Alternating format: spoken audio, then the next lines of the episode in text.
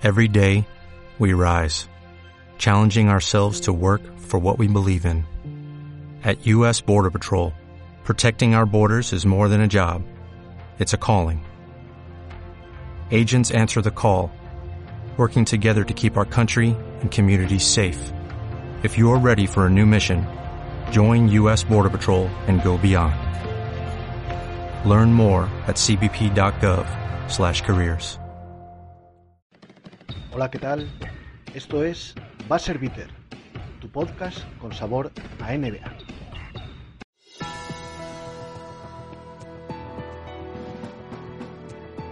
McRae will inbound. One second on the clock. Sampson. It goes. It's over. A miraculous shot by Rob Sampson has given the Houston Rockets a trip to Boston for the NBA World Title.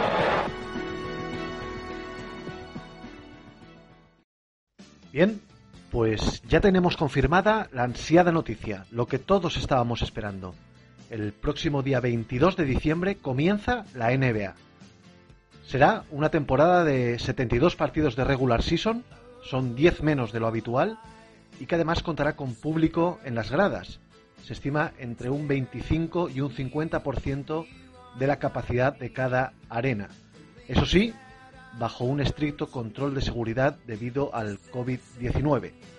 Serán 72 días de descanso entre el final de la temporada pasada y el inicio de la próxima, cuando lo normal es que ese descanso esté alrededor de los 160 días, pero como vengo diciendo, en tiempos de crisis hay que apechugar, hay que arrimar el hombro en este caso los jugadores no son una excepción. Hay que decir que ese, lo normal es que durante las primeras semanas veamos a muchos jugadores, sobre todo veteranos, y que tuvieron un largo recorrido en los pasados playoffs, descansar más de lo habitual, incluso que se pierdan algunos partidos. Me viene a la cabeza, por supuesto, LeBron James, Goran Dragic, Rayon Rondo, incluso, ¿por qué no?, Jimmy Butler. Al final, se han impuesto las razones financieras y la asociación de jugadores ha terminado por ceder, algo que en un principio parecía lógico. Otros datos interesantes de las últimas horas, el límite salarial se mantiene respecto a la temporada pasada, serán 109 millones de dólares y el impuesto de lujo comenzará a aplicarse a partir de los 132 millones. El resto de fechas confirmadas, el día 1 de diciembre se abren los training camps, el día 20 de noviembre se abre la posibilidad de negociar con agentes libres y a partir del día 22 de noviembre se podrán comenzar a anunciar esos fichajes de agentes libres. Pero antes, y lo más inmediato, es el draft, que será el próximo 18 de noviembre. Y aquí, en Buzzer Beater, vamos a analizarlo y vamos a crear, como no, nuestro mock draft, el análisis de la nueva camada de jugadores universitarios y lo que pueden aportar a los equipos donde puedan ser elegidos. Vamos con ello, vamos con nuestro mock draft. With the first pick in the 2019 NBA Draft, the New Orleans Pelicans select. With the first pick in the 2015 NBA Draft, the Minnesota Timberwolves select. In the 2008 NBA Draft, the Chicago Bulls select.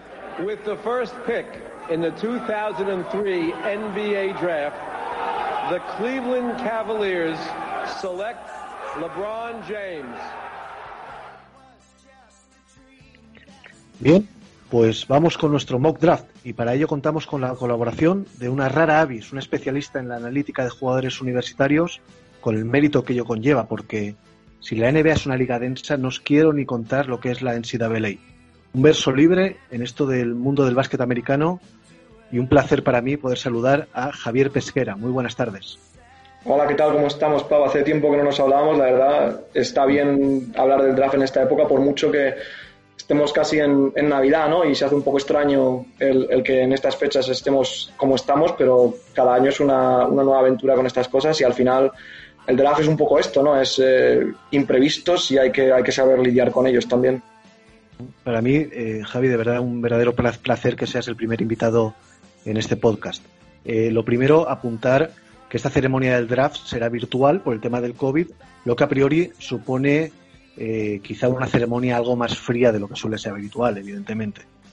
Sí, no sé muy bien para los aficionados, supongo que también, ¿no? Pero yo creo que al final eh, eh, la parte interesante, yo varios años hace que lo sigo más por Twitter que por, por, la emisión, porque al final te llegan los, las elecciones con más antelación y los traspasos también.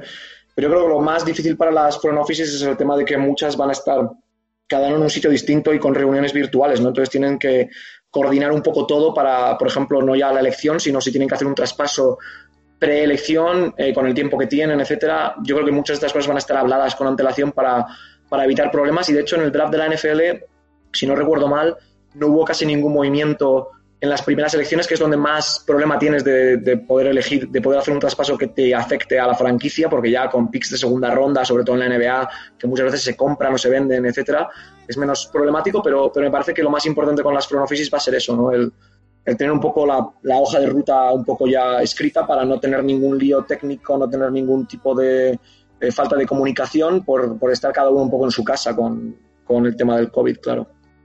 Y este draft, ¿qué, nos espera? Porque hay años en los que el draft es un draft profundo en cuanto a talento, otros en los que únicamente predomina en los jugadores eh, top 5, otros mm, que se dice que es una camada espectacular. Quiero decir, este, este draft, ¿qué, qué, tenemos el día 18? Sí, la verdad es que es una clase bastante plana, ¿no? Yo creo que es lo más importante que puedes decir de este año, eh, que es un poco eh, parecido cada elección, ¿no? Sí que hay unos jugadores en la parte alta que a mí me gustan más, pero no hay una diferencia muy obvia ¿no? entre, entre talento. Yo creo que eso tiene más que ver con el hecho de que viene una clase de high school un poco floja o un poco no tan desarrollada como puede haber con otras y lo que te falta es un número uno, un número dos, un poco un top diferenciado, aunque ya hablaremos de que sí hay algún jugador que a mí me, llama más atención y la profundidad en, en, este año yo me gustaba un poco más antes de que se han retirado varios jugadores internacionales, ¿no? que, que siempre pasa, pero y esperaba que igual un par de ellos se mantuviesen, pero bueno, al final lo de la profundidad creo que es lo menos importante, ¿no? A la gente le interesa más saber quiénes son las futuras estrellas que suelen ser elegidas arriba. Creo que va a ser un año en el que puede que uno de los mejores jugadores de la clase sea elegido en el mitad de primera ronda, por ejemplo, ¿no? Como ya pasó en 2013 con Giannis.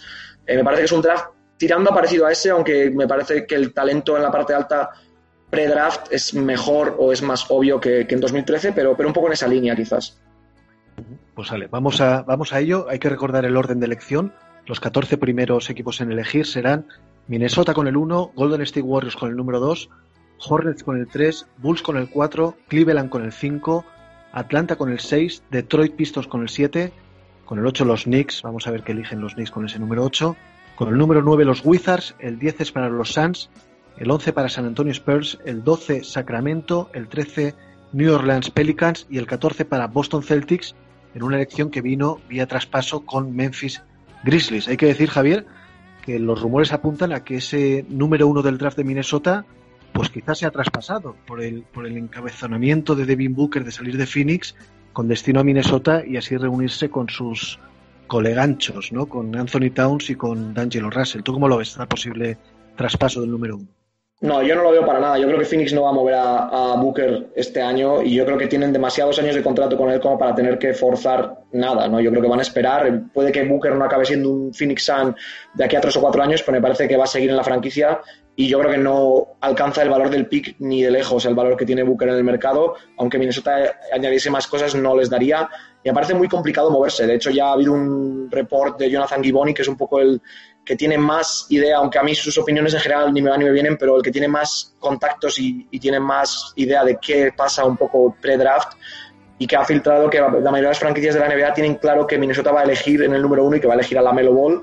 Yo creo que lo llevo diciendo desde el día de la lotería del draft, un traspaso es muy complicado, no hay un jugador en el mercado que equivalga al valor de ese pick y me parece que tampoco traspasar hacia abajo tiene mucho sentido o es muy factible. Entonces lo que yo espero que pase es que, que Minnesota elija la Melo Ball en el 1 y hagan un poco pues encaje de bolillos porque tampoco me parece tan importante ¿no? con el tipo de, plantilla que tienen preocuparse por cómo encaja exactamente el jugador, más bien elegir al mayor talento disponible y tirar para adelante con ello. O sea, yo creo que lo más importante es un poco eso, ¿no? Yo no me preocupo tanto de cómo pueda encajar o no. Es verdad que son jugadores tirando a parecidos, aunque me parece que Ball tiene más talento eh, y tiene más eh, creatividad, me parece un jugador con más capacidad para llegar al cielo de Russell también, mejor, mejor atleta, aunque no sea un atleta del copón. y creo que van a complicarse un poco la vida, elegir a, a Ball, tirar para adelante y ver en qué queda el equipo en un futuro. Sí que lo ves conviviendo con, con D'Angelo eh, en ese backcourt. Eh, sí, la verdad es que no, o sea, a nivel ofensivo sí, sin ningún problema. A nivel defensivo van a tener que Ahí va- defender ahí van a más de defensa del equipo, ¿no? De que Carl Anthony Towns sea mejor en defensa de pick and roll y defendiendo el aro, de que tengan un front court alrededor de Carl Anthony Towns en el 3 y en el 4 que sean buenos jugadores atrás y que sean capaces de ayudar en defensa. Yo creo que Jared Culver ha demostrado que atrás es un jugador con ciertas capacidades, por mucho que en ataque haya tenido una temporada rookie bastante nefasta pero veremos un poco en esa línea, ¿no? Yo creo que el equipo está por construir, tampoco es tan complicado o, o tan importante pensar en cómo puedan encajar, y en ataque no veo ningún problema siempre que tanto Ball como Russell sean generosos de cara a no sobar demasiado la pelota, ¿no? Russell tiene algún problema con eso a veces, pero es muy buen tirador. Yo creo que tampoco, tampoco es ideal que Re- de Angelo Russell sea tu generador de juego 100% número uno en tu equipo todo el rato, ¿no? Yo me parece que necesitas un poco más de versatilidad y creo que Ball ahí le puede ayudar también. Me parece que lo más normal es que si eligen a Ball, que ya digo que es mi opinión, eh, que igual empiece desde el banquillo, que le utilicen como jugador de, como perfil de sexto hombre. Si, se rumorea que están muy interesados en Campazo, que a me parece que encajaría muy bien en un backcourt con Ball, porque para mí Ball encaja mejor como dos, en defensa sobre todo, y puedes jugar con un tío como Campazo que puede jugar sin balón, sin bal- con balón, que le puede ayudar atrás. Y se, se parece que tienen interés en renovar y retener a Malik Beasley también, ¿no? Por mucho que haya tenido estos problemas con la justicia. Entonces, me parece que un backcourt con Russell, con Beasley, con Campazo y con Ball tendría muchas posibilidades, eh, muchas diferentes parejas que puedan encajar, incluso eh, poner a tres de ellos a la vez en pista, como hace muchas veces Rick Carlisle en Dallas, ¿no? Lo de jugar con tres bases o tres pequeños, por mucho que Ball eh, mida casi dos, met- mide dos metros y, y de Angelo Russell mide 1,96. Eh, creo que son cosas interesantes y que en ataque les va a dar bastante, bastante, no sé, va a ser un equipo divertido de ver. Las dudas vienen un poco atrás, pero ya digo, es demasiado pronto para mí para preocuparse por eso.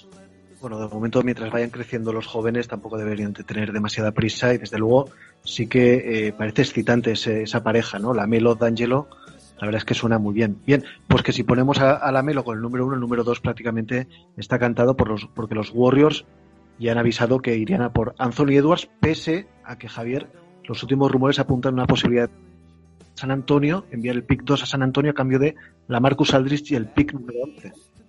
Sí, yo no tengo muy claro que eso tenga mucho sentido, más que nada por el tema del valor. Yo creo que los Warriors quieren coger a un jugador que merezca la pena en ese pick y me parece que, que un movimiento tanto para bajar tantos puestos, por mucho que haya dicho que sea una clase plana, no equivale al cambio de un Wiggins por, por Aldridge, ¿no? que es un poco lo que tendría que ser por cuestión de salarios. El único posible de entrar en ese traspaso es Wiggins. Me parece que por mucho que no sea un jugador con valor de mercado, no significa que no pueda ser útil en según qué contextos y bajar nueve puestos en una clase, pues te quita por lo menos de elegir a Anthony Edwards, ¿no? que es el que se rumoreaba que tenían interés. Yo creo que les interesa mucho también Denny Avdia, el israelí, y yo creo que tienen cierto interés, por lo menos la parte de, de los dueños, en, en James Wiseman. ¿no? Yo creo que ahí sigue habiendo cierto interés, pero si se mantienen en el 2, que es lo que yo creo que va a pasar, salvo que haya un traspaso menor, ¿no? Un traspaso pues bajar al 3 porque Charlotte quiere asegurarse a Wiseman, por ejemplo, o que les dan un, una- un asset tampoco tan importante, un Miles Bridges o un Malik Monk o un futuro pick de primera ronda protegido o algo así, que al menos Golden State saque algo y elija al mismo jugador, lo van a elegir en el 2 en cualquier caso. Creo que eso puede ser posible, pero no creo que vayan a bajar tantos puestos. Ya digo, yo lo más normal que espero es que elijan a Edwards, que al final es un tío con mucho talento y muchos flashes, con un talento físico increíble, un jugador de 1,95 pero muy grande, muy joven, atlético, eh, con, con finalizaciones increíbles cuando tiene espacio.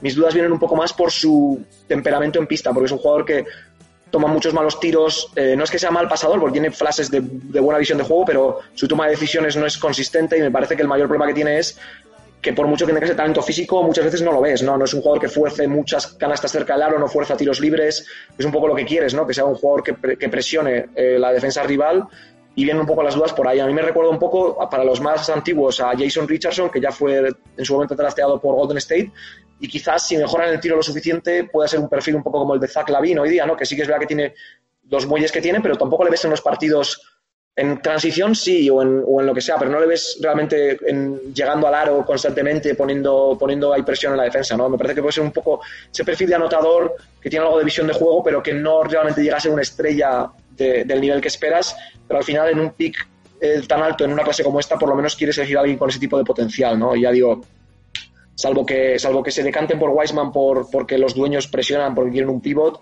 lo más normal sería para mí que eligieran a Edwards si no hay traspaso, que parece difícil. Sí, yo me había apuntado un poco en una similitud con el primer Dwayne Wade, ¿no? A lo mejor son palabras mayores.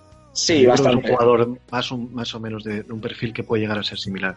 Sí, pero el tema con Wade es que Wade sí que era un jugador de ese tipo de, de yo qué sé, de actitud en pista. Es un jugador muy físico que siempre buscaba penetrar. Yo eso no lo veo con Edwards, ¿no? Me parece importante esa diferenciación porque por mucho que tengas un talento físico similar y para mí el de Wade todavía era mejor, o sea, por muy buena atleta que sea Edwards, Wade era más plástico, era más duro, eh, era un jugador un poco más rápido. Yo creo que, que el perfil Wade físicamente lo puedo entender, pero jugando no es ese tipo de jugador.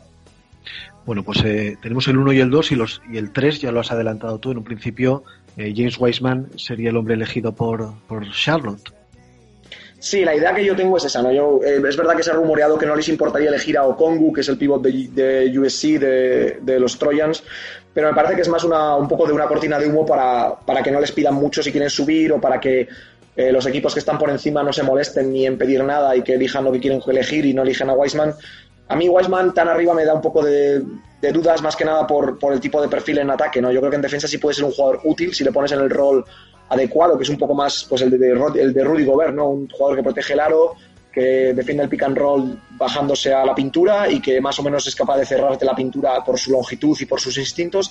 Creo que Wiseman le falta un poco de consistencia ahí, pero sí que tiene por lo menos las, dotes físicas para ser ese tipo de, de, pivot. Mis dudas vienen un poco más por lo que pueda aportarte en ataque. ¿no? Yo creo que por muchas clases que haya podido tener en partidos contra equipos muy menores, que ha jugado tres en, en college basketball solo o en entrenamientos, para mí, yo lo que le he visto tanto en college como en high school, no es un tío consistente con ese tipo de cosas en, ataque. Me parece que técnicamente no está al nivel de, de, otros prospects, como fue el caso de Joel Embiid o de Carl Anthony Towns o incluso de Jokic. ¿no? Yo creo que mucha gente le quiere comparar con ese tipo de talento en ataque y no le da. Eh, para mí está por detrás de eso. Y me recuerda un poco más al típico rim runner que es capaz de finalizar cerca del aro, que es capaz de jugar en transición, rebote ofensivo y algún tipo de movimiento mínimo en la pintura, eh, como puede ser el caso de, pues, de Rudy Gobert, de Tyson Chandler, para los que se acuerden de él en su época eh, más, más buena, o del propio Hassan Whiteside. ¿no? Yo creo que es un poco esa línea y sobre todo para mí con Wiseman le, le, falta un poco, no es que no juegue duro, pero le falta un poco de, de actitud y de consistencia de, querer dominar, ¿no? de querer ese tipo de, ser ese tipo de jugador, que al final es importante con gente que va a depender un poco de su físico para su impacto en el partido, ¿no? Porque al final, cuanto más grande eres, más diferencial eres por tu físico y cuando más pequeño eres, suele ser más diferencial por talento, ¿no? Yo creo que el tema de Wiseman tiene que ver un poco con, con lo que sea capaz de sacar de, de, ahí. Yo tengo dudas, le elegiría más abajo, pero si Charlotte eh, llega a una situación como la de hoy y está disponible, yo creo que va a ser su, su elección en el 3. Sí, yo me había apuntado eh, una similitud a Hassan Whiteside y aquí sí eran los, los Hornets en caso de elegirlo que fuera eh, más Tyson Chandler, ¿no? un jugador que a mí particularmente me enamoró, evidentemente, en, en su punto álgido en, en, la época de los Dallas Mavericks. Bien, vamos con el número 4, Chicago Bulls. Aquí es donde empiezan ya más las dudas, ¿no, Javi? Sí, no, ahí un poco, yo creo que es un poco donde no hay tanto consenso, pero yo sí que tengo bastante claro que el pick más probable con ellos es eh, Avdia, el jugador israelí, eh, aunque bueno, su padre es, es balcánico, pero vamos, eh, criado y, y, nació en Israel, su madre es de allí, y yo creo que es la elección que tiene más lógica para ellos y me parece que es el, el jugador que les gusta. Otra posibilidad podría ser Killian Hayes, eh, también otro, bueno, europeo de padre, de padre extranjero, de padre en su caso americano, francés que jugaba en Europa, en Francia en su momento, que es un base y que es, para mí, a mí me gusta, pero me gusta menos que Denny y me parece menos flexible, menos versátil y creo que en la situación en la que están los Bulls, están como en una reconstrucción dentro de una reconstrucción, que no tienen ninguna pieza realmente de futuro al 100, 100%, eh, creo que lo ideal es coger más a un jugador flexible. Ya digo, me gusta más Denny en cualquier caso, que, que es un jugador a caballo entre el 3 y el 4, que no tiene una longitud increíble de brazos, pero es, tiene muy buenos instintos protegiendo el aro y en defensa de ayudas. Jugador que juega duro, es muy atlético, tanto para ser un jugador de raza blanca como para no. Y que tiene capacidad de ponerla en el suelo, de atacar en transición, de generarse sus tiros, de pasar muy completo en ataque. La duda viene con el tiro, ¿no? Yo creo que si es capaz de tener consistencia como tirador de tres y como anotador, sí que puede ser un perfil de un jugador que te genere como segundo generador de equipo, como segunda estrella perimetral de un equipo, un all-star ocasional, creo que puede tener ese tipo de techo, pero el tema viene un poco por la, la, proyección de su tiro exterior, porque mucha gente usa ahí el porcentaje de tiros libres ¿no? para eso, y es verdad que ahí en profesionales se tiene un porcentaje muy bajo, tanto en Liga Israelí como en Euroliga, como incluso en categorías eh, inferiores en, en, en FIBA, en torneos de categorías inferiores, y la gente tiene dudas por ahí. Yo creo que tiene más que ver con un aspecto psicológico, como que se ofusca y se, y se viene abajo y cosas así con los tiros libres, pero, pero porque su tiro de tres sí que me gusta más, ¿no? Entonces, si tienes confianza en eso, yo creo que sí que es un jugador que, que debería salir tan arriba y le tengo en, el, en mi propio lista personal, le tengo en el 3, con lo que cogerle ahí con Chicago no me parecería nada mal. Y yo me la jugaría con él. Si tuviera que poner dinero, diría que en esta situación, si está disponible, es lo que, lo que harían los Bulls. Una, una buena pareja, ¿no? Con Markkanen. ¿Cómo lo ves? Sí, yo lo veo bien, porque al final eh, yo idealmente a Denny le pondría de 4 en un equipo, en un equipo eh, como en, en, en, un equipo ideal, ¿no? Le pondría de 4, pero en una situación como la de como la de Chicago, que tiene un jugador como Markkanen que es capaz de salirse afuera de tirar, evidentemente, y abrir del campo, no es tan importante en ataque que Denny tenga que jugar de 4, y en defensa creo que es mejor de 3 que de 4 Denny y lo contrario con Markkanen, ¿no? Entonces les vería encajando bastante bien, la verdad. Eh, me parece una buena situación.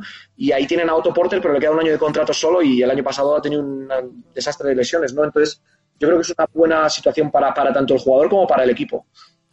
Pues vamos con los Cleveland Cavaliers en la quinta posición. Eh, no sé, Killian Hayes, seguramente.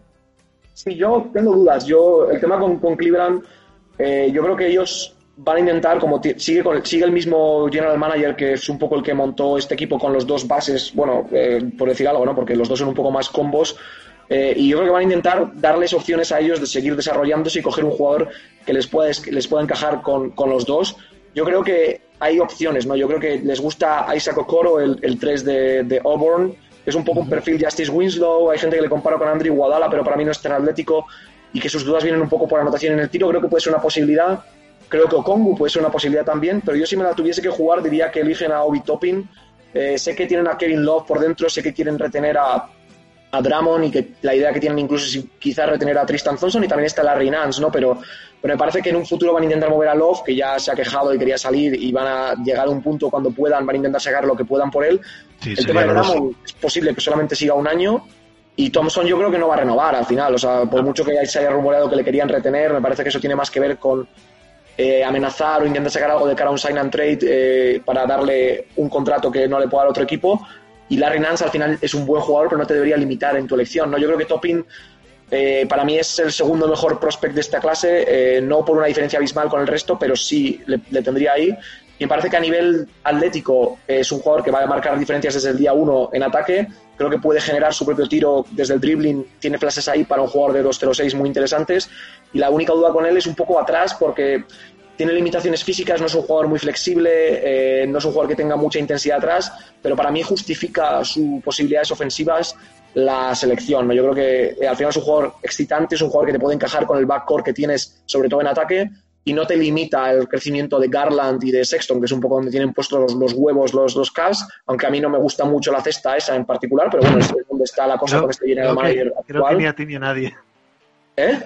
Que creo que ni a ti ni a nadie le gusta esa Ya, cesta. ya, claro, pero es un poco el tema, ¿no? Al final eh, yo intento predecir por, lo, por la directiva que está ahí, ¿no? Entonces la directiva que está ahí, por mucho que si ya... A mí, a mí me gusta Obi Toppin, ¿no? Pero si al, al, que está ahí no le gusta y quiere elegir a un, a un base, yo no creo que se la vayan a jugar con un base por la situación que tienen, ¿no? Entonces yo, Obi Toppin a mí me recuerda un poco para gente más eh, moderna a John Collins, el jugador de Atlanta Hawks, aunque me parece que tiene más upside que Collins porque es mejor para mí al, mismo nivel, al mismo, al, a la, misma situación cuando ambos eran sophomores en, en, college, aunque Collins era bastante más joven que Toppin.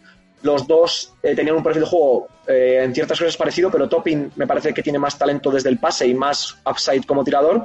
Y tiene cosas jugando de Amares to the Mayor, o sea, y tiene cosas que le ves jugar, las finalizaciones cerca del aro, cómo se levanta, el segundo esfuerzo en los saltos, eh, la capacidad ofensiva. Yo creo que tiene ese tipo de, de talento de que te puedes poner en 20 y pico puntos por partido de aquí a tres años. Y al final para Cleveland yo creo que es una pieza que no hay muchas dudas aparte de que ha ido a universidad en Dayton que está en Ohio que es uno de los de los colleges locales y me parece que eso es otro punto a favor para él por mucho que igual no debería contar tanto. Entonces yo me la jugaría con Topping ligeramente por encima de Okoro que creo que puede ser una posibilidad también bastante obvia para Cleveland.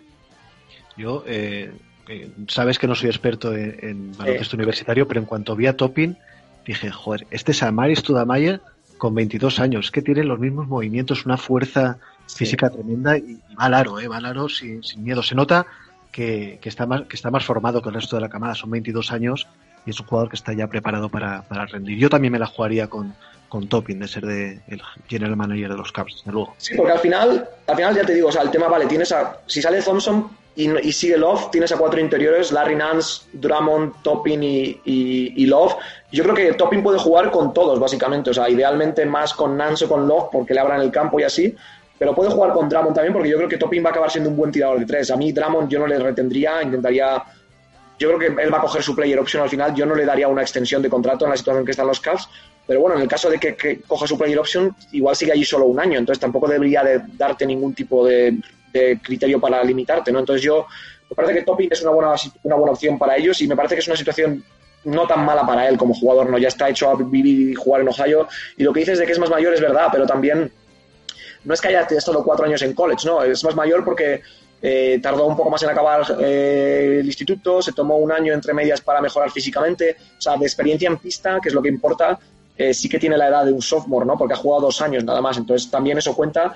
Me parece que físicamente, físicamente sí que se le nota más. Sí, no, porque se tomó un año para, para formarse y, porque no está, estaba muy delgado cuando llegó, ha, estado tiempo desarrollándose ahí, sí, sí, está claro. Muy bien, vamos con los Atlanta Hawks, un equipo que quiere empezar a competir ya. Y la verdad es que bases sí que tienen. ¿eh? Si a poco que hagan algún traspaso medio interesante o fichen algún agente libre, es un equipo a tener muy en cuenta esta próxima temporada. Sí, la verdad es que yo creo que Atlanta, si son capaces de traerse a alguien eh, que les pueda aportar a nivel realmente atrás y, generando, eh, me parece que pueden ponerse en, el, en playoff por talento siempre que no tengan lesiones, ningún problema como el de John Collins perdiéndose 25 partidos por, por lo que pasó el año pasado. Yo creo lo más importante con ellos es un poco el desarrollo como equipo. Yo creo que el año pasado la liaron bastante parda en el draft. El traspaso que hicieron para el gira de Andre Hunter fue un desastre, ya lo pensé en su momento. Eh, luego vendieron varias selecciones de segunda ronda. El pick de Redis siempre me pareció adecuado y me parecía que encajaba muy bien en ese equipo. El problema fue más subir tanto para un jugador como Hunter, que para mí no lo justificaba. Pero este año yo creo que lo más normal en esta situación es que o bien intenten traspasar el pick por algo y si se mantienen en el 6, que ahora mismo no vamos a proyectar traspasos porque es demasiado, eh, está demasiado en el aire, que elijan a Isaac Okoro, que acabamos de hablar de él con Cleveland, me parece que estaban entre él y Halliburton para este pick, es la idea que tengo de haber un poco eh, hecho mis investigaciones. Yo creo que Okoro es la que encaja bien y es un jugador de un perfil interesante porque te puede dar bastante en defensa, eh, tiene un perfil muy físico, un jugador que juega muy duro, estar en 1,98 o algo así, no es muy, muy largo, pero, pero por, por, talento atlético y por, y por fuerza creo que puede jugar tanto de 3 como de 4, como de 2 incluso. Eh, me parece que en defensa puede defender cuatro posiciones sin ningún problema. Creo que puede tener un impacto parecido al que tuvo Justin Winslow en Miami en su primer año, que en playoff estuvo jugando de 5, defendiendo y cambiando posiciones y fue un titular eh, muy obvio desde el día 1. Pero el problema que veo con él es un poco en el tiro. Además, hemos hablado con Denny el tema del porcentaje en tiros libres. Ocoro tiene el mismo problema, pero para mí es peor sus, sus sus flashes en ataque son peores que los de Denny eh, desde el tiro y desde la anotación.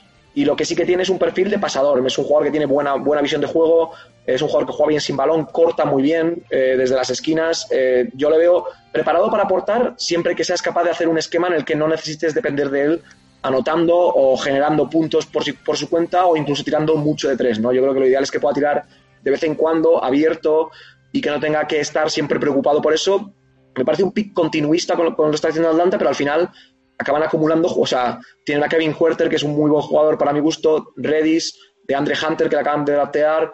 Eh, yo creo que van a ir acumulando muchos alas, ¿no? Y van a necesitar hacer un traspaso para consolidar en un futuro o que alguien realmente.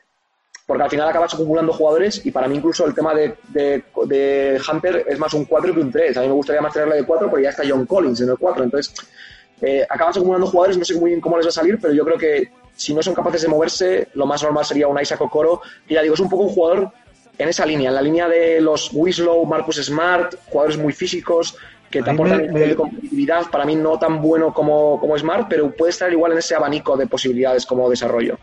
A mí me recordó eh, los flashes que le he visto a Richard Jefferson.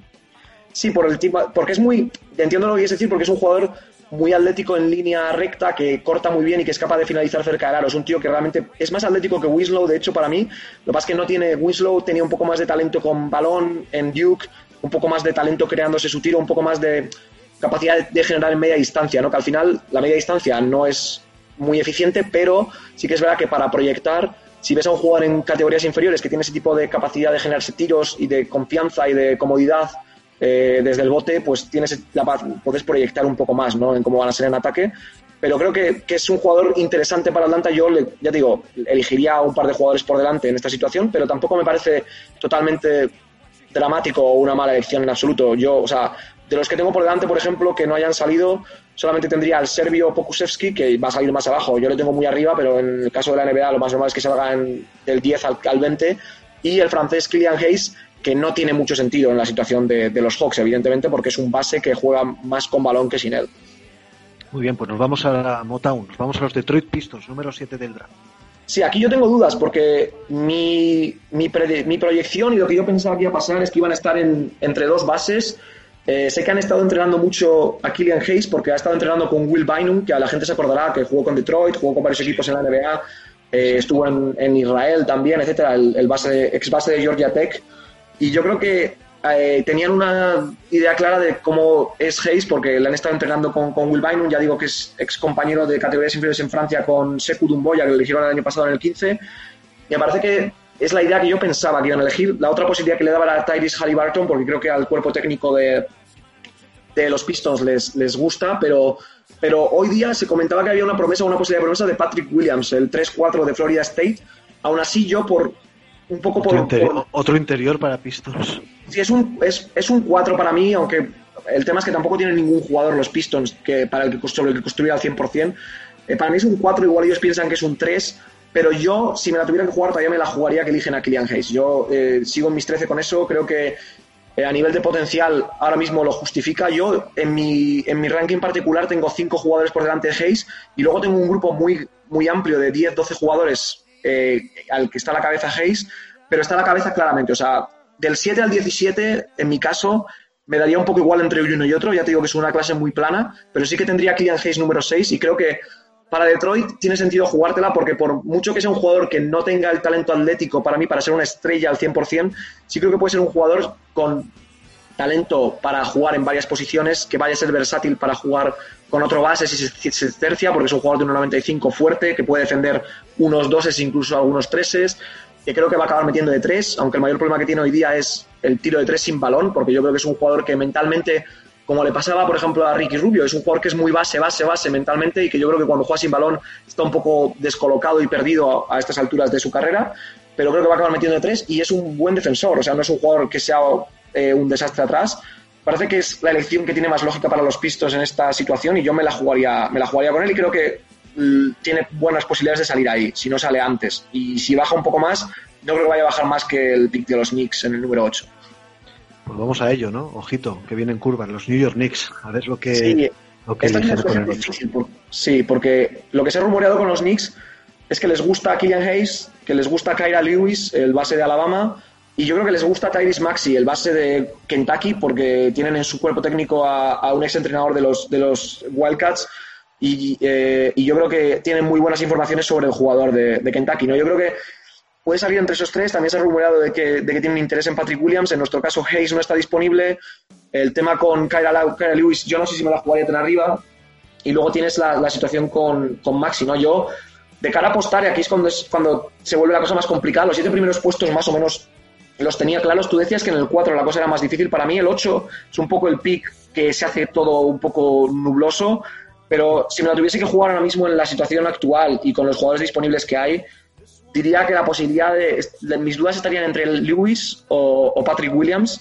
Y dada la situación de los, de los Knicks y que tienen varios jugadores y varias apuestas en, en la posición de, de 3-4, diría que lo más probable sería Kyle Lewis, el base de Alabama, que es el jugador de pequeño del draft que tiene el, eh, la característica física más de élite de la clase, que es su velocidad, tiene una velocidad increíble. Eh, a gente que le recordará viéndole jugar a de Aaron Fox por el pelo, por el tamaño y por la velocidad, es un jugador de un tamaño similar a Fox, pero la diferencia con Fox es que no es tan atlético como Fox de cara a primer paso, de cara a finalizar cerca del aro, de cara a salto. Entonces, las dudas para mí con él vienen un poco por ahí, de cara a su capacidad como finalizador. Me recuerdan su juego bastante a Darren Collison, a Dennis Schroeder, el base de los Thunder, eh, un poco mejor o más regular como base que los dos, me parece que tiene un poquitín mejor visión de juego.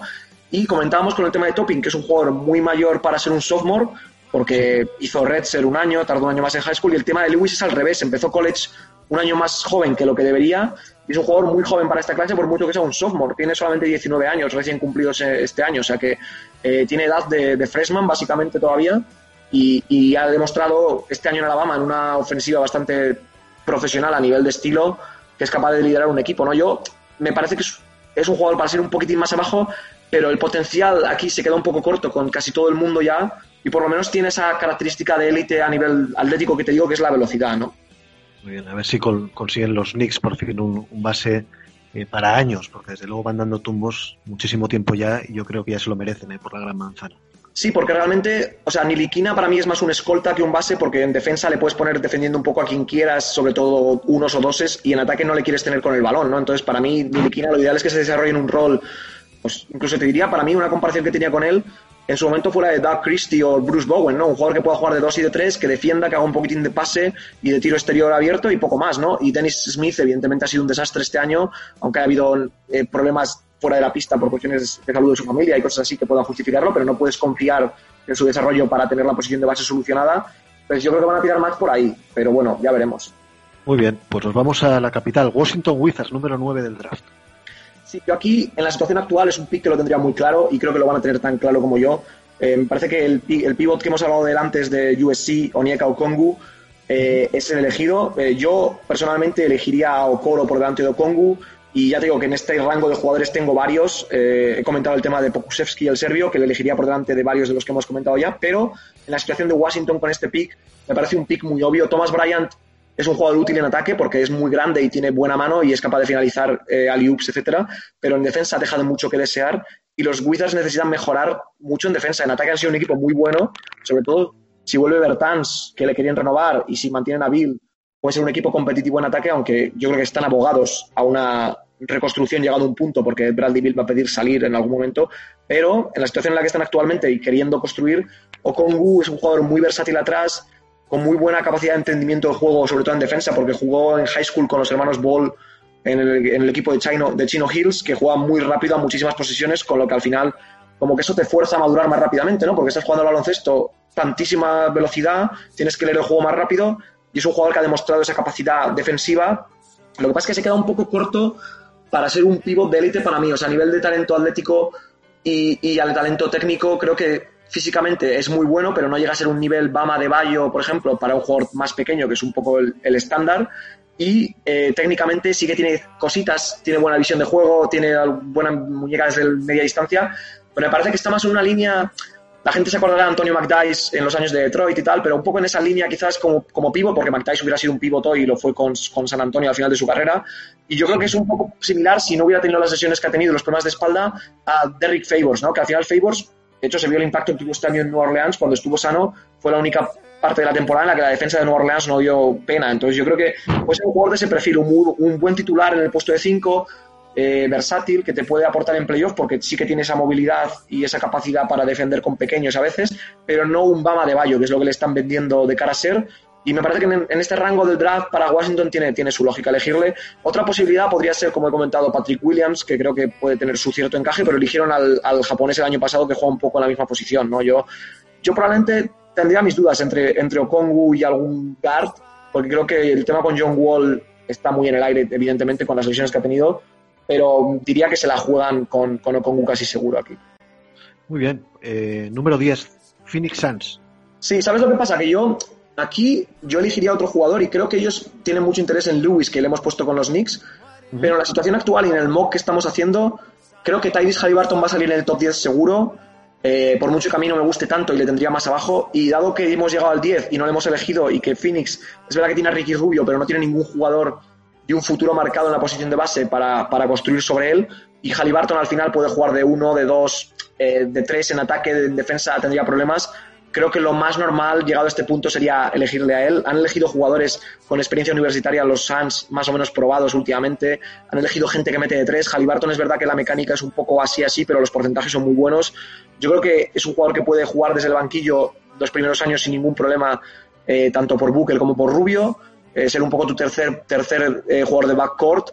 Y a mí me recuerda bastante en su juego, aunque no es tan imaginativo ni, ni tan arriesgado en los pases a veces, al, al Lonzo Ball de UCLA. Creo que es ese tipo de base, pero que no puede jugar de base al 100%, al 100% porque no puede crear puntos eh, desde el dribbling, es más un, un, generador secundario con balón, un base clásico. A mí me recuerda mucho a los bases europeos típicos de Euroliga, a los Diamantidis, a los Papalucas, ese tipo de jugador, aunque no es tan fuerte físicamente, pero ese tipo de jugador que en Estados Unidos es más un jugador de, de complemento que una estrella, ¿no? Entonces, creo que es un jugador muy seguro que va a ser bueno. De hecho, bueno, nosotros que, que somos fans de los Mavs, eh, me recuerda a veces a Delon Wright también. Es, es, un poco ese perfil, ¿no? Un base alto, que tiene buena visión de juego, pero que no genera muchos puntos, que tiene buen tiro exterior cuando está sin balón y tiene tiempo, que es bueno en defensa, que es versátil.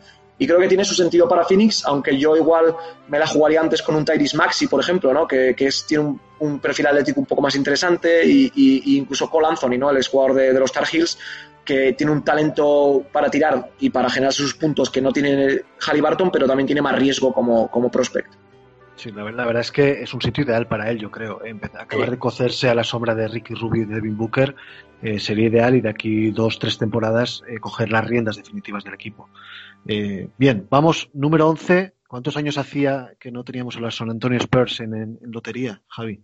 Sí, la verdad es que ha pasado tiempo, ¿no? Yo, yo creo que la situación con ellos es un poco de semi-reconstrucción, que no quieren todavía admitirlo, pero, pero deberían. Y yo en la situación que están no tendría muy claro si jugármela o tener problema con el tema de las posiciones, ¿no? Yo creo que no deberían depender de nadie porque no tienen ningún jugador para mi gusto que les debiese determinar el futuro ahora mismo. Y creo que el mejor proyecto que tienen joven, que es de Rick White, no es ni tan joven, ¿no? Porque cuando lo eligieron ya era un jugador de 22 años y, y es verdad que tiene para mí proyección de poder ser quizás un all-star ocasional en el mejor de los casos, como lo podía haber sido este año Fred Van Vliet, por ejemplo, ¿no? que no lo fue por, por circunstancias del guion o porque no llegó como tal. Pero vamos, en la situación actual, yo creo que si llega al 11, eh, elegirían a Patrick Williams. Me parece que han ha habido rumores sobre eso también. No tienen ningún jugador en la posición de 3-4 eh, realmente. Cogieron a Samanich el año pasado, pero para mí es más un, un 4-5 que un 3-4. Eh, Keldon Johnson les ha salido bueno, pero es más un 2-3. Creo que Patrick Williams tiene bastante lógica en este equipo. Es un jugador que va a necesitar tiempo para desarrollarse. Es un jugador joven, pero tiene muy buena lectura del juego que se gusta en San Antonio. Es un jugador muy consistente y quizás las dudas vienen porque atléticamente no es, fluido y tal, pero no es un tío ni muy rápido, ni que salte mucho, ni que tenga esos flashes ¿no? de, de, estrella, pero para mí tiene ciertos flashes como generador de tiros y para tirar eh, sus propias, para generar sus propios puntos, y tiene muy buena visión de juego. Yo creo que es algo importante con su, con su edad y su experiencia, y me parece que puede desarrollarse bien en San Antonio. Me parece una muy buena situación para él. Y creo que tiene su lógica, la verdad, por la situación en la que estamos Spurs, porque tampoco te condiciona demasiado y te puede encajar en muchas disposiciones. Y a nivel de techo como jugador, pues igual habría un par de jugadores pequeños, como hemos hablado con Maxi y con Anthony, que puedan tener más upside, ¿no? Y el tema de Pokusevski, que para mí también sería ideal en San Antonio, pero yo creo que al serbio no le van a elegir en lotería por las dudas que puede haber de su desarrollo, eh, sobre todo atléticamente, porque es un jugador muy, muy liviano, muy delgado y que todavía tiene mucho que ganar en cuanto a peso y estructura para poder jugar minutos de calidad en NBA. Yo creo que puede jugar y aportar, pero tiene que ser en un papel muy, muy menor. Yo creo que, que Williams en este, en este momento tiene, tiene su lógica, la verdad. Y un jugador al cual un poco parecerse, aunque sea en su. En sí, a mí me recuerda en ciertas cosas, por lo que digo del entendimiento del juego y el tipo de físico que tiene y, y cómo se sitúa en, en, pista y cómo se mueve, me recuerda a veces a Jared Dudley en ciertas cosas y me recuerda en cuanto a flashes y en cuanto a un poco comparación más por encima, con más un poco más sexy, con más upside, a Chris Middleton. Creo que tiene ciertas cosas en ataque con balón, cuando se genera sus propios, tiros, cuando, cuando tiene muy buena mecánica de tiro. Me recuerda algunas cosas de Chris Middleton. Entonces no sé si va a llegar a ser tan bueno como Middleton, que es un tirador de absoluta élite, pero en ese rango de, de jugador que puede jugar del 3 al 4, que hace un poquito de todo, que es un buen jugador de equipo, que es un muy buen titular, creo que puede estar un poco en ese, en ese, en ese espectro. Yo lo tenía puesto como eh, small forward o power forward. Desde luego se me queda un poco bajito, ¿no? Para la posición de 4. Bueno, es un 2-0-3 que tiene. Es verdad que no tiene una longitud muy grande, pero tampoco es corto de brazos. Yo creo que por el físico que tiene, que es un jugador bastante ancho y que está bastante desarrollado para la edad que tiene, yo creo que va a poder jugar de 4 sin mucho problema en la, en la NBA actual, la verdad. Me parece. No, no creo que vaya mucho problema. Sí que es verdad que igual es más un 3 clásico, pero, pero actualmente yo creo que no debería tener problema para jugar de 4 en absoluto. Muy bien, pues eh, número 12, Sacramento Kings. Sí, Sacramento es una situación complicada, ¿no? Porque bueno, tiene un nuevo general manager que veremos a ver por dónde tira. Yo creo que es un, un tío con muy buenas eh, referencias y que va a acabar un poco reconstruyendo la cosa, pero me parece que necesitan tiempo. Eh, lo ideal sería volver a jugar rápido, ¿no? Volver a jugar con el ritmo de Aaron Fox y con aprovechar a Marvin Bagley, aprovechar un poco jugar más pequeño. Las dudas vienen un poco por, por si están para competir ya o quieren dar un paso atrás y medio reconstruir otra vez, porque para mí no tienen talento para hacer playoff, ¿no? Yo creo que, o para hacer playoff y hacer algo en playoff, ¿no? Yo creo que le siguen faltando piezas. El tema con Buddy Hill, que no se sabe si quiere salir o no. El tema con Bogdanovic, que es verdad que es muy buen jugador, pero ya tiene 28 años. Eh, yo intentaría dar un paso atrás y hacer una mini reconstrucción entre, eh, de en torno al de Aaron Fox y ver qué pasa con, con Bagley, pero no tengo muy claro por dónde van a tirar. Eh, me parece que lo más normal en una situación de este tipo es elegir un jugador que te, que te pueda ayudar hoy día y que también tenga un techo adecuado con, con, lo que es la identidad del proyecto. Me parece que ahí Devin Vassell, que es de hecho compañero de Patrick Williams, que es el típico 2-3 eh, que puede jugar en ambas posiciones, que puede defender ambas posiciones, que es muy bueno sin balón en defensa, que es eh, buen tirador, que me recuerda bastante a Michael Bridges, de hecho, el jugador de los Suns. Eh, creo que es una elección que tiene su upside porque puede ser un muy buen jugador de perímetro en cualquier equipo de playoff, que tiene su perfil continuista porque te encaja en lo que puede necesitar Sacramento, porque no tienen realmente mucho en esa posición. Para mí Harrison Barnes es más un 4 que un 3. Y me parece que es una elección que tiene su lógica a este punto, la verdad. Y, y no me sorprendería para nada que tirasen por ahí. Sí, yo creo que si eligen a base, eh, la salida de Buddy Hill es obligada, vamos, ya serían demasiados es posible, ¿no? pero, es posible, pero al final puedes jugar con, como han hecho este año, ¿no? Con Buddy Hill de sexto hombre, con Basel de tres, o con Basel de tres desde el banquillo si juega Harrison Barnes de, de, tres titular. Yo creo que no es estrictamente necesario, pero yo sí que, si son capaces de sacar valor de mercado por Buddy Hill, yo sí que movería a Buddy Hill sacando cositas. E incluso movería a Bogdanovich en un sign and trade si pudieran sacar cositas, pero supongo que intentarán mantener un tipo de. Más que nada por el dueño, no por el. No, ya no tengo muy claro qué va a pensar hacer Monte McNair, el nuevo presidente de operaciones, pero más por el dueño que yo creo que sí que quiere competir y llegar a playoff un poco como sea, ¿no? Entonces tampoco le van a vender en una venta de talento total. Si quieren hacerlo un poco a término medio, pero totalmente no creo que vayan a dar un paso atrás. Pues vamos con el 13, los Pelicans de Nueva Orleans. Sí, no, el tema de Pelicans lo hemos comentado antes, que tienen incluso demasiados jugadores de rotación jóvenes, ¿no? Porque está eh, Josh Hart, que me parece un jugador útil, eh, Nikhil Alexander Walker, Walker, que demostró ciertas cositas en, en pre-season y en, y en, Liga de Verano y luego no ha jugado casi nada y ha jugado mal. El tema de, evidentemente, el Ball, eh, evidentemente Ingram, evidentemente Zion, el tema de Jackson Hayes. Tienen muchos jugadores jóvenes a los que dar minutos. Eh, parece que Juru Holiday sí que va a salir, que me parece lo más adecuado. Creo que no encaja por el rango de edad con los demás y que pueden sacar valor todavía por él. Veremos a ver lo que, lo que pasa ahí. Pero una vez que llegas a este punto y tienes que elegir, yo no sé por dónde van a tirar. Yo sé que me la jugaría con Cole Anthony. Eh, yo aquí, dada la situación que tienen y dado el tipo de talento joven que ya tienen, sí que me la jugaría con un base que pueda tirar de tres y que tenga ese tipo de upside, eh, de tirar de tres desde el perímetro y de generar des desventajas para la defensa rival. Pero eh, no tengo claro que vayan a tirar por ahí. Eh, yo creo que Lonzo Ball es más un 2 en ataque y que puedes poner a un 1 como Anthony junto a él sin ningún problema. Entonces, las dudas para mí vienen un poco por lo que ha ido proyectando la gente, ¿no? Yo, eh, que haya consensus que, que, vayan a salir en estas posiciones, pues esta gente como Maxi, como Cole Anthony, que lo he comentado, eh, es un poco en esa línea, ¿no? Yo, yo no tengo muy claro ya a este punto por dónde puede tirar el draft. Creo que la posibilidad de un Josh Green, el australiano de Arizona, también puede estar ahí. Eh, la verdad es que es más complicado esto ya de lo que tal, porque hay gente que comentaba el tema de Precious Achiwa, ¿no? O Aaron Nesmith, que yo no les elegiría tan arriba, entonces se me hace raro proyectarles.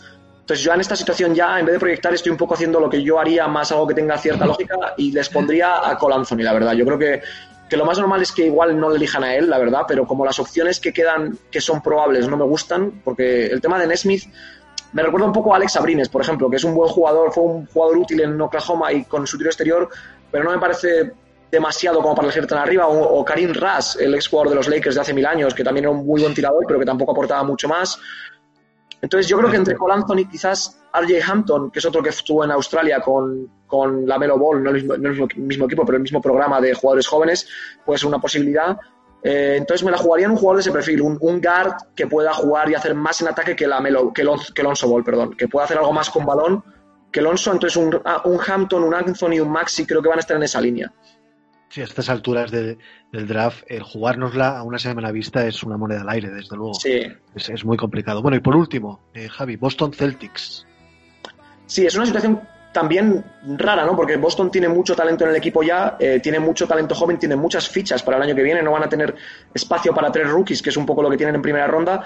Yo creo que por el tema del lujo salarial y el tema del roster eh, y los falta de espacios, creo que van a utilizar uno de los picks que tienen más abajo para traspasar a un jugador como Canter, que tiene un año de contrato por 5 millones, pero si se quitan 5 millones eh, les alivia muchísimo a nivel salarial eh, y quizás quitarse también a Vincent Sporer, que probablemente vaya a ejecutar su opción de jugador para ganar 2,8 kilos y se los puedan limpiar de, tanto de, de, la lista de salarios como de lo que te afecta eso al lujo salarial pero y luego con otro de las primeras rondas yo creo que van a hacer un stash con algún jugador europeo, bueno, que vaya a quedarse en Europa, como por ejemplo puede ser el caso de, de Leandro Bolmaro, el jugador de Barcelona, o de Jan Madar, el jugador el jugador israelí, el otro israelí que hay en esta clase, pero en el 14 yo creo que sí que van a elegir que van a mantener el pick, salvo que sean capaces de subir, que no tengo muy claro por qué, porque no, no le veo mucho interés a subir.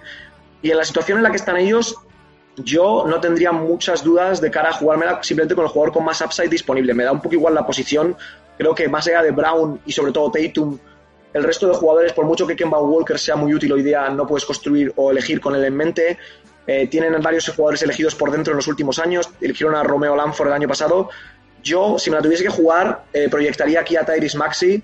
Eh, más que nada porque te da esa versatilidad. Creo que puede jugar tanto de uno como de dos. Es un jugador de 1,91, pero muy ancho de hombros y bastante fuerte físicamente ya para, para ser un jugador tan joven recuerda un poco en su juego, en ciertas cosas, a los Kyle Lowry, Fred Van Vliet de turno, un jugador físico que, es, que pelea por todas las bolas, que está preparado para jugar desde ya a nivel atlético en NBA, que es algo que Boston suele priorizar, sobre todo a nivel de fuerza física. Eh, lo hicieron el año pasado con Romeo Lanford, con Grant Williams, lo hicieron el pasado con Marcus Smart.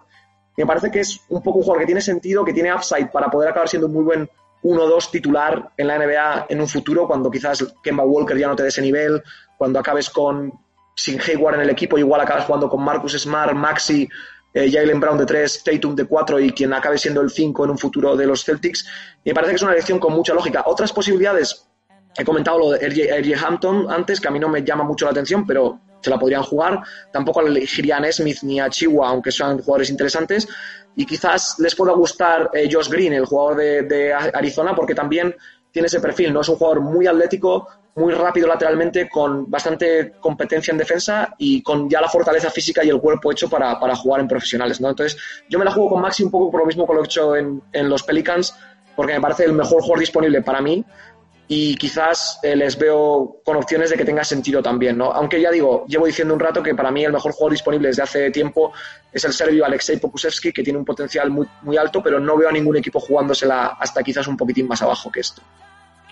Muy bien, Javier, pues eh, misión cumplida. Ya hemos eh, hecho nuestro mock draft. Estaremos el, martes que viene muy atentos a ver eh, lo, que, lo que has acertado. luego, los jugadores, luego los jugadores salen como salen y, realmente proyectos interesantísimos. Luego están en la liga dos, tres años y acaban desapareciendo. Pero bueno, aquí para nuestros oyentes tenemos el mock draft de Basser Bitter. Javier, ha sido un verdadero placer. He aprendido muchísimo de estos jugadores, los tendré muy en cuenta y bueno, pues hasta la próxima, o hasta cuando tú quieras, volvemos a hablar, no ya de NCAA, sino si te apetece de, NBA, por supuesto.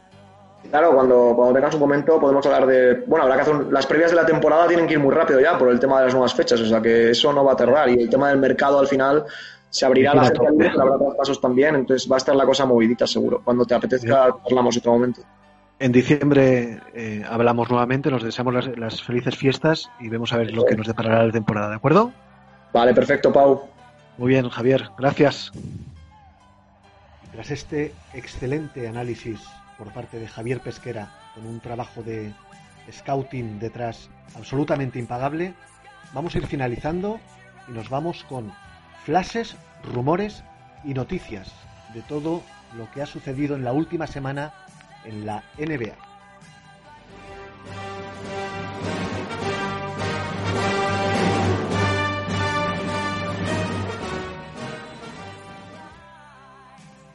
Vamos a empezar, como siempre, con los rumores. Los Cleveland Cavaliers ponen en el mercado a Kevin Love. Kevin Love, un jugador que fue absolutamente devastador en su primera etapa de carrera en Minnesota y que luego pasó a Cleveland para formar el Big Three de los Cavs junto a LeBron James y Kyrie Irving, campeones en 2016, está en el mercado a sus 32 años. El problema de Kevin Love es que esta temporada que va a iniciarse ahora cobra 32 millones, la siguiente otros 32 y la siguiente 29. Eso hace que para equipos contenders sea verdaderamente muy difícil encontrar acomodo salarial para Love. Pero se me ocurre la posibilidad de que el bueno de Kevin pueda acabar en equipos en crecimiento, por ejemplo los Atlanta Hawks, donde podría formar una pareja verdaderamente interesante con John Collins en la pintura y dar a los halcones ese punch para llegar a, pelear y por qué no clasificarse en los próximos playoffs. Otro jugador interesante que está en el mercado, los Pelicans están dispuestos a traspasar a Ru Holiday, quien fuera All-Star en la temporada en su etapa en Filadelfia y que es un excelente jugador a ambos lados de la cancha, sobre todo defensivamente es un jugador muy minusvalorado y en ataque no es manco en absoluto, está en el mercado y van a haber bofetadas. Holiday cobrará 26 millones la temporada que viene y la siguiente tiene una player option de 27 millones. De momento ya han salido Nets, Nuggets y Warriors como equipos interesados en él. Por otro lado, se espera que los Philadelphia 76ers presenten durante este mercado que ahora inicia una oferta por James Harden. Se supone que Houston solo cedería si llegara Joel Embiid a cambio, aunque seguro que Filadelfia va a intentar de, confirmarse ese intento por Harden comenzará con piezas más secundarias tipo Tobias Harris. Veremos a ver si finalmente Daryl Morey se tira por el que fuera su estrella. Christian Wood, que tan buen sabor de boca nos dejó en la segunda parte de la temporada pasada con los Pistons, es agente libre y los Knicks lo están siguiendo de cerca, aunque yo creo que está bastante más cerca de renovar por los Pistons que de cambiar de aires. Los Bucks de Milwaukee están interesados en la pareja de los Sacramento Kings Bogdanovich y Harrison Barnes para reforzar la plantilla del que fuera mejor equipo del este en la temporada pasada, que se la pegó en los playoffs, pero que van a volverlo a intentar en el siguiente curso. Devin Booker, como hemos hablado antes con Javier, podría haber pedido salir de Phoenix con Minnesota como único e innegociable objetivo. De ese modo se uniría a Anthony Towns y a D'Angelo Russell, sus dos amigos de toda la vida. A Chris Paul le gustaría jugar en Los Ángeles o Nueva York, y así se lo ha hecho saber ya la gerencia de los Thunder, es decir, Lakers, Clippers, Knicks o Nets, objetivos prioritarios para uno de los mejores bases en la NBA de los últimos 15 años. Antes hablábamos de Sacramento y hay que volver a ellos. Buddy Hill, el escolta tirador, ha vuelto a pedir una vez más a la gerencia de los Kings salir del equipo. No es la primera vez que lo hace y es bastante probable que, este, que en este mercado pueda salir. Es un jugador que, por ejemplo, se me ocurre ahora mismo los Sixers como un destino ideal para él. Hablar de que los Dallas Mavericks también han puesto sus ojos en Rudy Gobert, que la temporada pasada hablábamos que interesaba a los Celtics, pues bueno, al equipo de Mark Cuban también le podría interesar el pivo francés de los Utah Jazz. Esto cuanto a rumores. En cuanto a noticias confirmadas, los Brooklyn Nets no han ejecutado la team option que tenían sobre Garrett Temple, el jugador de segunda fila, por así decirlo, eminentemente tirador. No quieren seguir con él y ahora mismo está absolutamente libre. Hablábamos antes de Daryl Morey, bueno, ha declarado el nuevo hombre fuerte de las oficinas de los Sixers que la pareja en Bid Simmons puede llevar a los Sixers a lo más alto jugando juntos. Bueno, de momento es una suposición. El tope de este equipo ya sabemos que fueron las semifinales de conferencia este y vamos a ver qué pueden hacer esta pareja jugando juntos. Desde luego es un equipo que está a contracorriente de lo que se lleva eh, actualmente en la NBA y vamos a ver lo que duran juntos y si, si continúan durante toda la temporada hasta dónde pueden llegar. Posiblemente hayan tocado techo ya. Otra noticia muy interesante, la NBA considera permitir un segundo sponsor en las camisetas para paliar así el déficit económico que está dejando el COVID-19. Abre las puertas de manera sorprendente a las empresas de alcohol, apuestas y casinos hasta ahora absolutamente vetadas. Y por último, Isaiah Thomas, el legendario base de los Detroit Pistons, en unas declaraciones no ha incluido a Michael Jordan en su mejor quinteto de la historia. Su argumento, el no haber sido un abanderado social en su época, algo que sí que fueron Julius Irving Abdul Jabbar, Bill Russell, como lo es ahora mismo LeBron James y por supuesto el mismo que se incluye dentro del mejor quinteto de la historia de la NBA. Desde luego, Zeke siempre en el filo de la navaja y buscando la polémica. Bien, pues hasta aquí una semana más de vuestra ración de Basser Bitter. La semana que viene tendremos doble ración. Tendremos primero el martes un programa dedicado a la agencia libre, a los mejores agentes libres. Y a final de semana tendremos un especial Draft 2020 con los resultados y los posibles traspasos que se puedan confirmar en la noche del draft. Muchas gracias a todos. Podéis suscribiros en iVoox y Spotify y compartir si lo creéis conveniente en vuestras redes sociales. Cuidaros mucho, por favor, y hasta la semana que viene. Os dejo, como suele ser habitual, con Damian Lillard.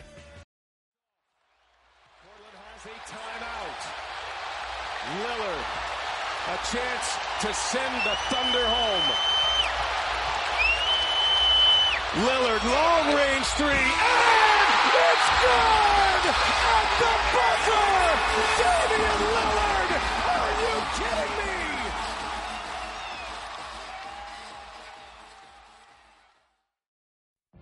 What if you could have a career where the opportunities are as vast as our nation? where it's not about mission statements, but a shared mission.